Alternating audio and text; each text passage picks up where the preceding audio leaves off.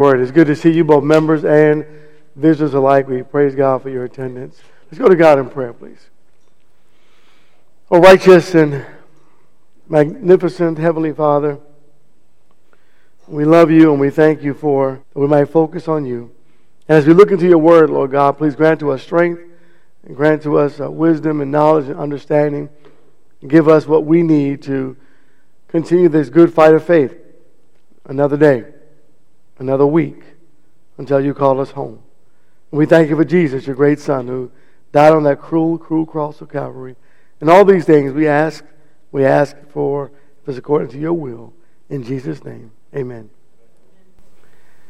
The apostles and disciples found themselves uh, with a feeling of deep depression. You might say hope. You have to say this hopelessness, hurt, struggle, and difficulty. And just picture for just a moment the scariest night of their lives. And, and we can understand why they would go, they would retract into this shell. Right? We're going to Mark chapter 14. And as a turtle, they retract into this shell for protection of their mind The text says in Mark 14 29, Peter speaking to Jesus in reply to a message that Jesus says that all of you will fall away. But Peter said to them, Even though all may fall away, yet I will not. And then in verse 46, and they laid hands on Jesus. They laid hands on him and seized him.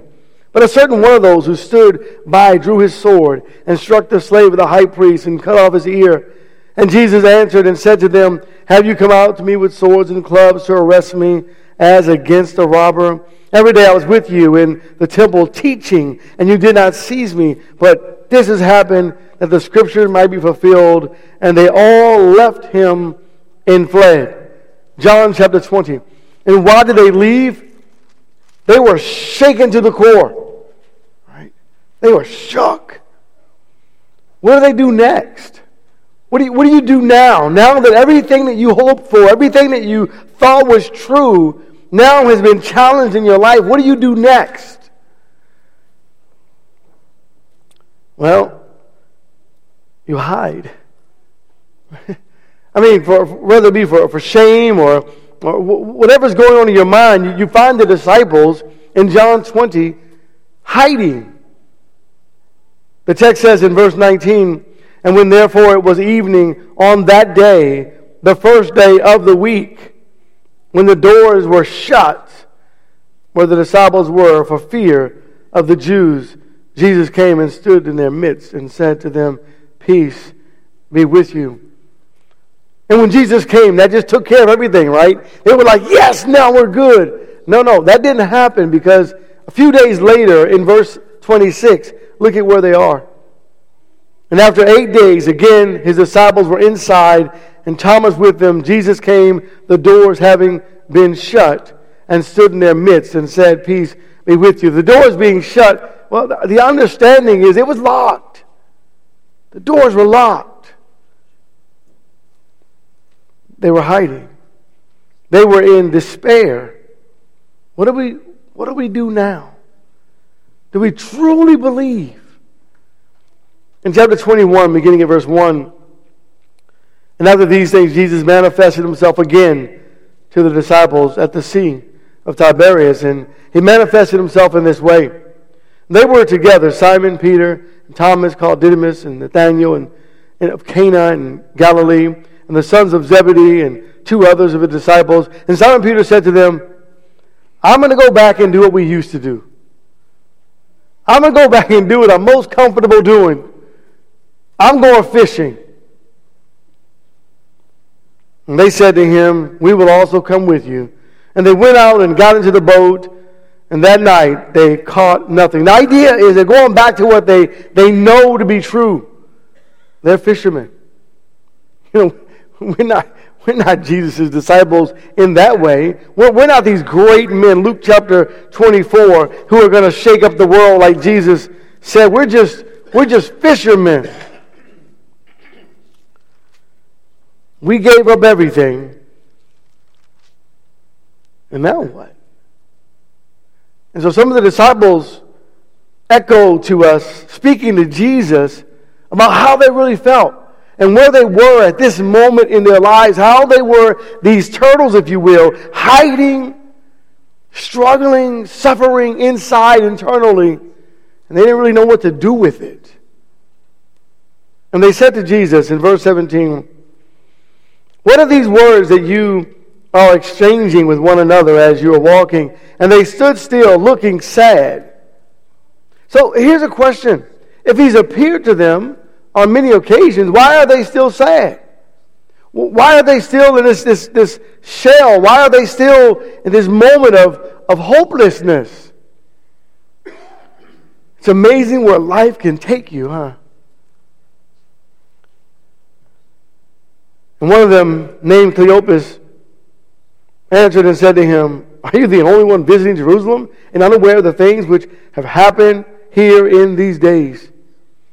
And he said to them, What things? Oh, oh if they had the internet, right? Haven't you looked at Google? I mean, I mean, whatever, you know, it got the got the and all the people, and how the chief priest and our rulers delivered him up to the sentence of death and crucified him. But we were hoping you see that problem? They had lost their hope. You ever been there, church?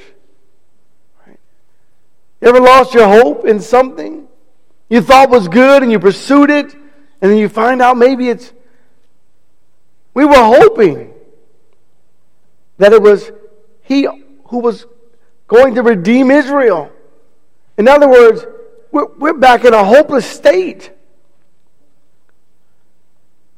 Indeed, besides all this, it is the third day since these things happened. And you know, they're reflecting back on that understanding that he said on the third day. And those ladies, uh, the next text, and, and you continue reading, and it was revealed to him that no, he did rise, but they were still in a hopeless state because they weren't, they weren't ready to receive the truth. They didn't understand. They were, they were struggling on a hopeless feeling. What do we do now? You ever, you ever been there? Let us go back and let's grab uh, a lady named Ruth. You know her very well. And we're going to the book of Ruth, rather. And I, and I wanted to grab a lady named Naomi. And when we go back into the Old Testament and we, we grab this, this Naomi, I want you to think about, you know, as the judges, as the judges go along and uh, the difficulties and the things that are going, you know, this oppression and wickedness and evil and repentance and the cycle of life. But here's this one lady that God wants to highlight to us and her family. During this, this great famine, beginning in verse 3, as the family moved away, then Elimelech, Naomi's husband, died, and she was left with her two sons. They took for themselves Moabite women as wives. The name of the one, Orpah, the name of the other, Ruth. And they lived there about 10 years. Then both Mahlon and Chilion also died. And the woman was bereft of her two children and her husband.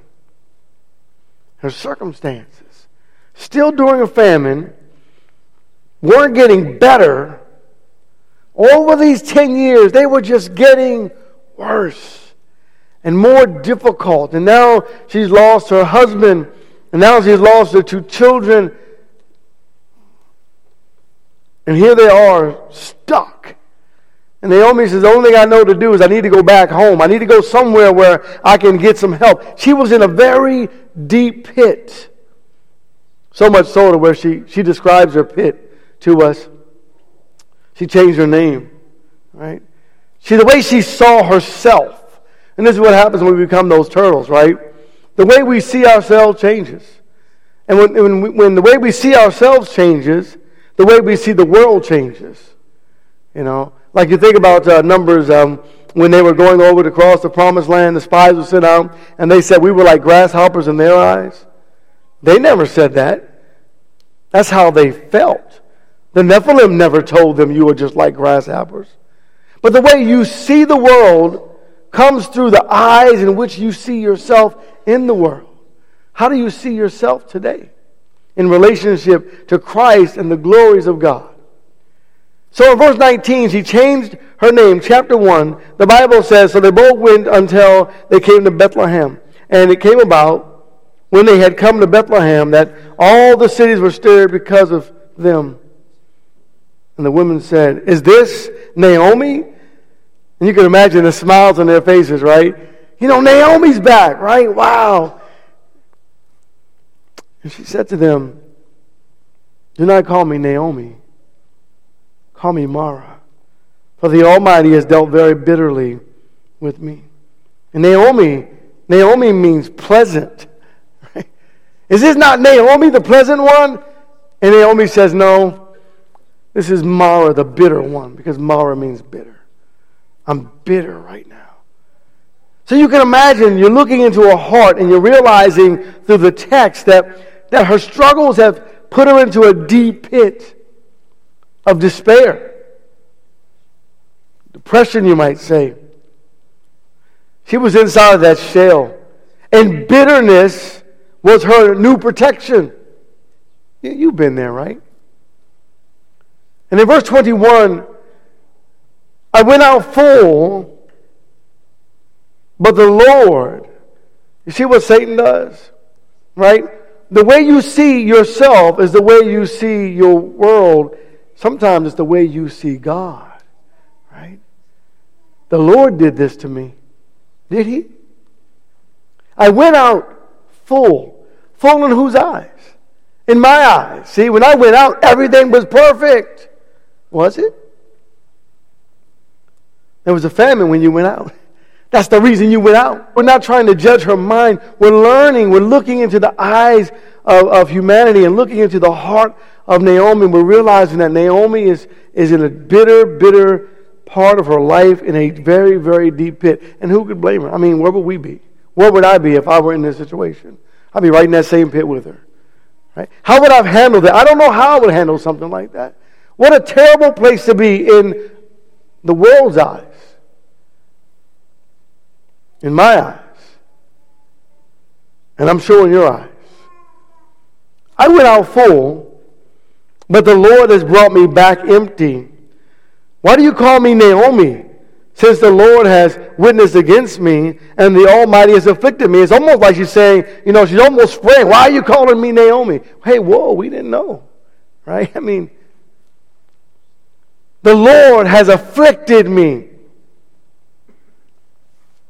Have you ever been there, church? In a situation in your life to where things aren't going the way you anticipated them to, and the first thing you do is start blaming God. I don't know why God's doing this to me. You ever heard people say that? You know, I, I don't know why God did this. Look, and I'm not making light of this situation or this thought. This is what a terrible place to be. What a what a terrible place to be. This is what Satan knows. It is a terrible place to be. And it's an easy opportunity to destroy someone's faith in God. Satan knows that because we're vulnerable and we're weak. So she believed that God was afflicting her. Not, not just her, though. She, you, know, you know, God has afflicted me. He's afflicted my two daughters in law, the land. And I, I just have heard in this situation, in this, in this place, it's hard to see the future. Right? The future. Anyone talk about the future? Can't even get through today, the next minute. Right? It's tough. And it's at this point that, she has a hard time living by faith. It's one of the worst things you can say to someone. Okay, just keep living by faith. I'm trying to find faith. I mean, I'm in, this, I'm in this deep pit, and you say to me, live by faith? Sometimes the, the wisest men in the Bible were Job's three friends. When they came to help, they shut their mouths. That was a good place to be for a moment. When they opened their mouths, they were in trouble. Here's what's interesting.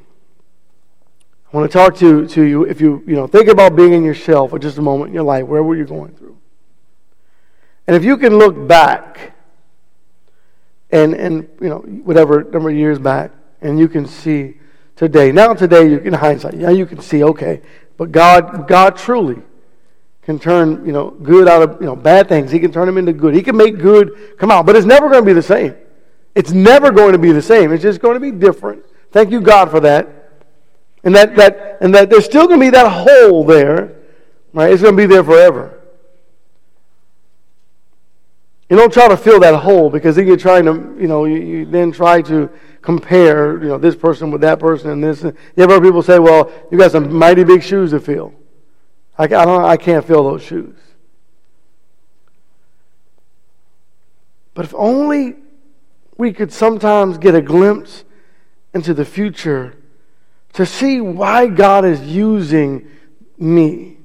He's using my situation. However, my situation came about, He's using me for something.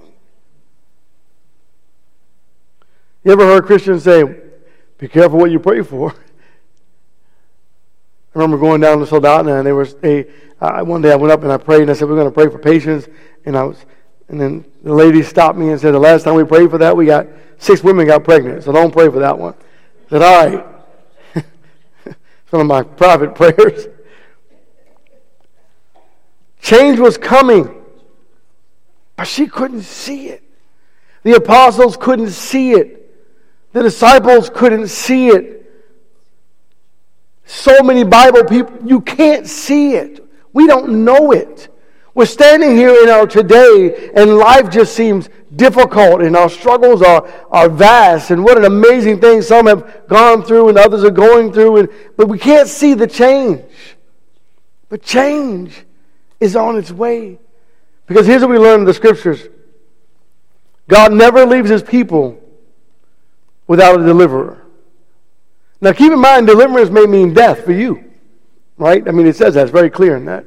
Psalm 116, in fact, says that to us. But there will be deliverance and there will be change because Satan will not win. He cannot win. We've already gained the victory.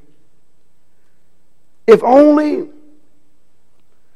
she could understand that through her lineage, a king earth has ever met, King David. Ruth 4 and verse 13, the Bible tells us, so Boaz took Ruth and she became his wife and went into her, and the Lord enabled her to conceive, and she gave birth to a son. Then the women said to Naomi, Blessed is the Lord, who has not left you without a redeemer. Today, he has made or has his name became famous in Israel, the Redeemer. Boaz was a Redeemer, right? He's a, a type, Jesus, if you will. May he also be to you a restorer of life and a sustainer of your old age for your daughter in law who loves you and is better to you than seven sons has given birth to him. Then Naomi took the child and laid him on her lap and became his nurse. And the neighbor women gave him a name, saying, A son has been born to Naomi, so they named him Obed. He is the father of Jesse, the father of David. Oh, if she had known that. If she could, if she could only see King David, and if she could read the literature today written in the scriptures and all over the world about King David, she would be proud and not bitter but we don't know the future. And it didn't stop there. Matthew chapter 1. Another king was coming. This king was king, priest, and savior. And he would come through that lineage Jesus the Christ.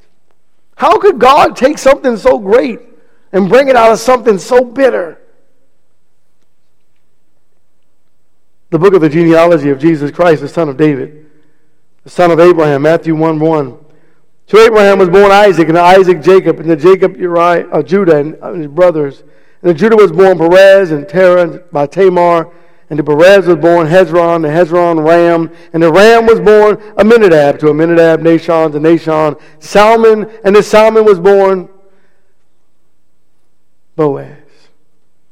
By Rahab, the Boaz was born Obed by Ruth, and Obed Jesse. The Jesse was born David the king. But Jesus came through Ruth, Naomi's people. If we could only see, if we could only see the future, you know, life, life hurts. Genesis 37.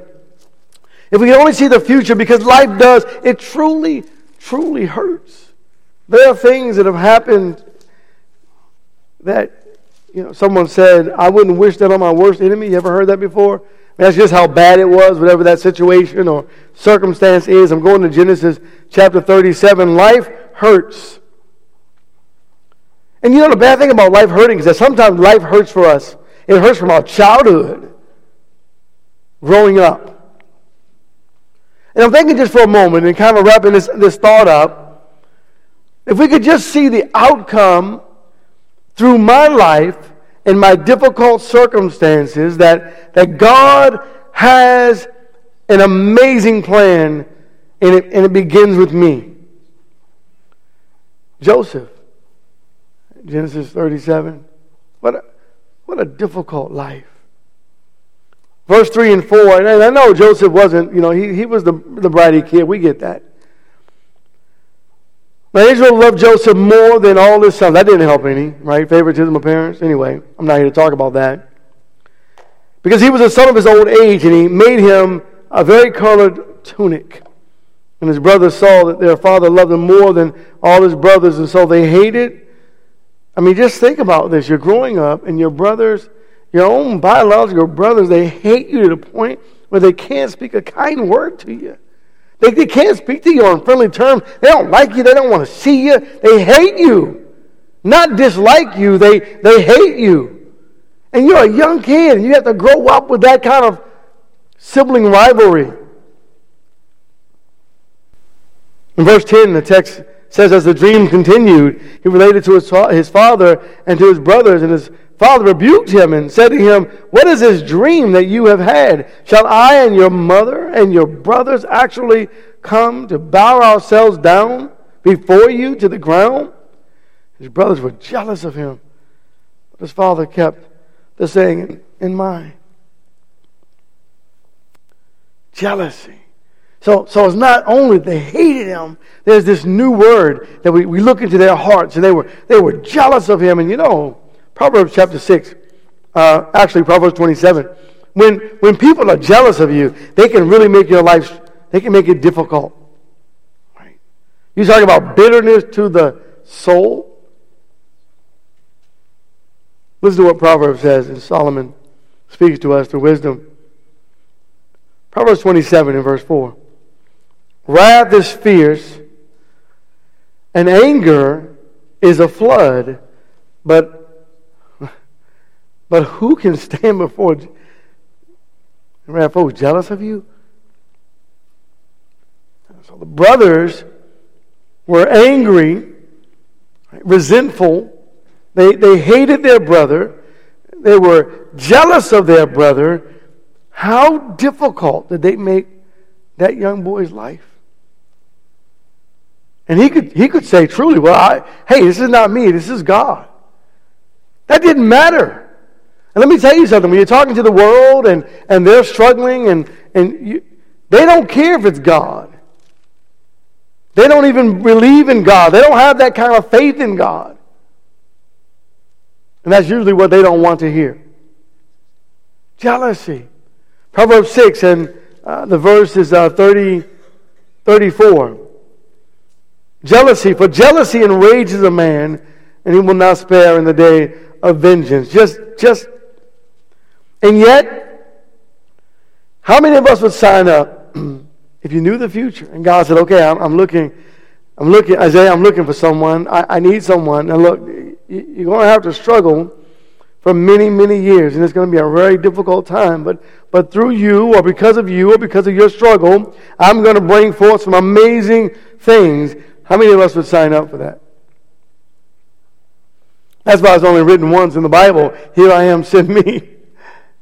How many of us would say, Lord, okay, if you're going to use me, that's great. Okay, what am I going through? I'm, I'm going to go through, okay, uh, about, I'm going to go to jail, and then they're going to beat me, and then they're going to, oh, yeah, oh, yeah, Lord, I want that. Right? And then how many of us would rather or prefer, we're going to Genesis chapter 50, to have heaven on earth? You see, and that's, that's the struggle. I prefer to have heaven on earth and then I'll take the heaven in heaven. But you know, regardless of what happens in this life, we know that we have a joyful one coming. And thank you, God, for that. But still, it's true that none of us want to be found in despair. None of us want to be in this spot. And sometimes we find ourselves there. And if you've never been there, you'll be there. Maybe, maybe you won't. I pray God you never are. And then there are degrees of this, right? There are things that I've gone through that I look at someone else and go, whoa, I could never handle that. And they look back at me and go, I could never handle that. And yet, we handled it because God knows what we can endure and what we cannot. God knows how strong our faith is and how weak we are. Simon, Simon, Satan has demanded to sift you like wheat. No, Lord, not me. Let it be someone else. Jesus said, No, you'll be fine. I prayed for you. But who would want to go through that? Jesus looked at him, and the way he cried is probably indescribable. Verse 20 of Genesis chapter 50. And as for you, you meant, it, you meant evil against me. But God meant it for good in order to bring about the present result to preserve many people alive. He wasn't saying that in the pit, was he? He wasn't saying that when he was shackled, church, was he? He wasn't saying that when he was back in prison again after Potiphar's wife. He wasn't saying those. He wasn't, he couldn't. He didn't know, he didn't understand, he couldn't see. So we find ourselves in that shell. Let's just quickly wrap this up. Mark chapter 12. Remember that the way you see yourself in your situation, sometimes that's the way we see the world. It's that, it's that vision, you know. And, and we, when we start seeing the world like that, you know what happens? We, we start, you know, we start going down that path. And, you know, why is, why is this happening to me? And why? And then we start going, and it's okay, it's natural. We do that. We start going down that, that path of sorrow and we talk about it, and that's good. Talk about it and get it out. But at some point, you got to be able to look deep inside of yourself while you're in that shell and say, But here's one thing I know God loves me. Oh, that's hard to do, church. When you're in that, it's hard to do that. But you got to get to that point. And then you have to take it outside of yourself. So, first, we're going to bring it internal. You, got, you have to internally look inside of yourself, remind yourself that God loves you. And then you got to remember also in verse 28, when they were asking the question and arguing, one of the scribes came and heard them arguing, and he recognized that he had answered them well, asked him, What commandment is the foremost of all? Jesus answered, The foremost is, Hear, O Israel, the Lord our God is one Lord. And you shall love the Lord your God with all of your heart and with all your soul and with all your mind and with all your strength. Listen, you got to recognize that this God loves you. And then you got to give something back. See, we're givers. We're supposed to be givers. God gave, God gave, and God gives. God gave us His love. God gives us His love. All of His love. God gave us all of Himself. And then at this point, when you recognize that God loves you, you got to give something back. You got to love Him back. You have to love him back. We start with God. We don't start with our circumstance. We don't start with the people around us. We start with God. God gave, God gives, God gives. And you have to give something back. See, that's how we get out of our depression. We, we become active. We learn how to give even in our most difficult circumstances of life. And then we, we look right back inside of ourselves. And he says this the second is like unto the first. So love your neighbor as you love yourself. You have to be able to look into the mirror of life, if you will. And you got to find that love for yourself. I'm not saying selfish love, but enough love to be able to give some back, even to the world. Even if it's your brothers who hated you. Right? See what Joseph had to do? Joseph had to dig deep. Remember, he cried. Remember, he wept bitterly. He wept. I mean, he wept. He struggled with that. Naomi said, Call me bitter. That's who I am. The apostles, what they go through? They were hiding inside of a, a room, locked door. They saw Jesus, and yet they were still stuck.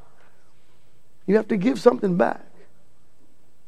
Even in our bitter, uh, most bitter state of mind and thinking and life and trouble, we have to be, we have to be givers. Hard to give to others if you haven't figured yourself out. So you got to go to God first. God loves me. Does He? You got to believe that. And you have to love God back. You have to love your neighbors. And you got to love yourself. And that's a problem with our world today. That's a problem with our young kids today. They don't love themselves. Right? They love Twitter and you know t- whatever TikTok and all. I don't even know it all. It's just so much stuff online. They love that more than they love themselves. They don't even know who they are because they're trying to be somebody else. And they're dying. Our kids are dying. Our, our, kids, our kids are suffering.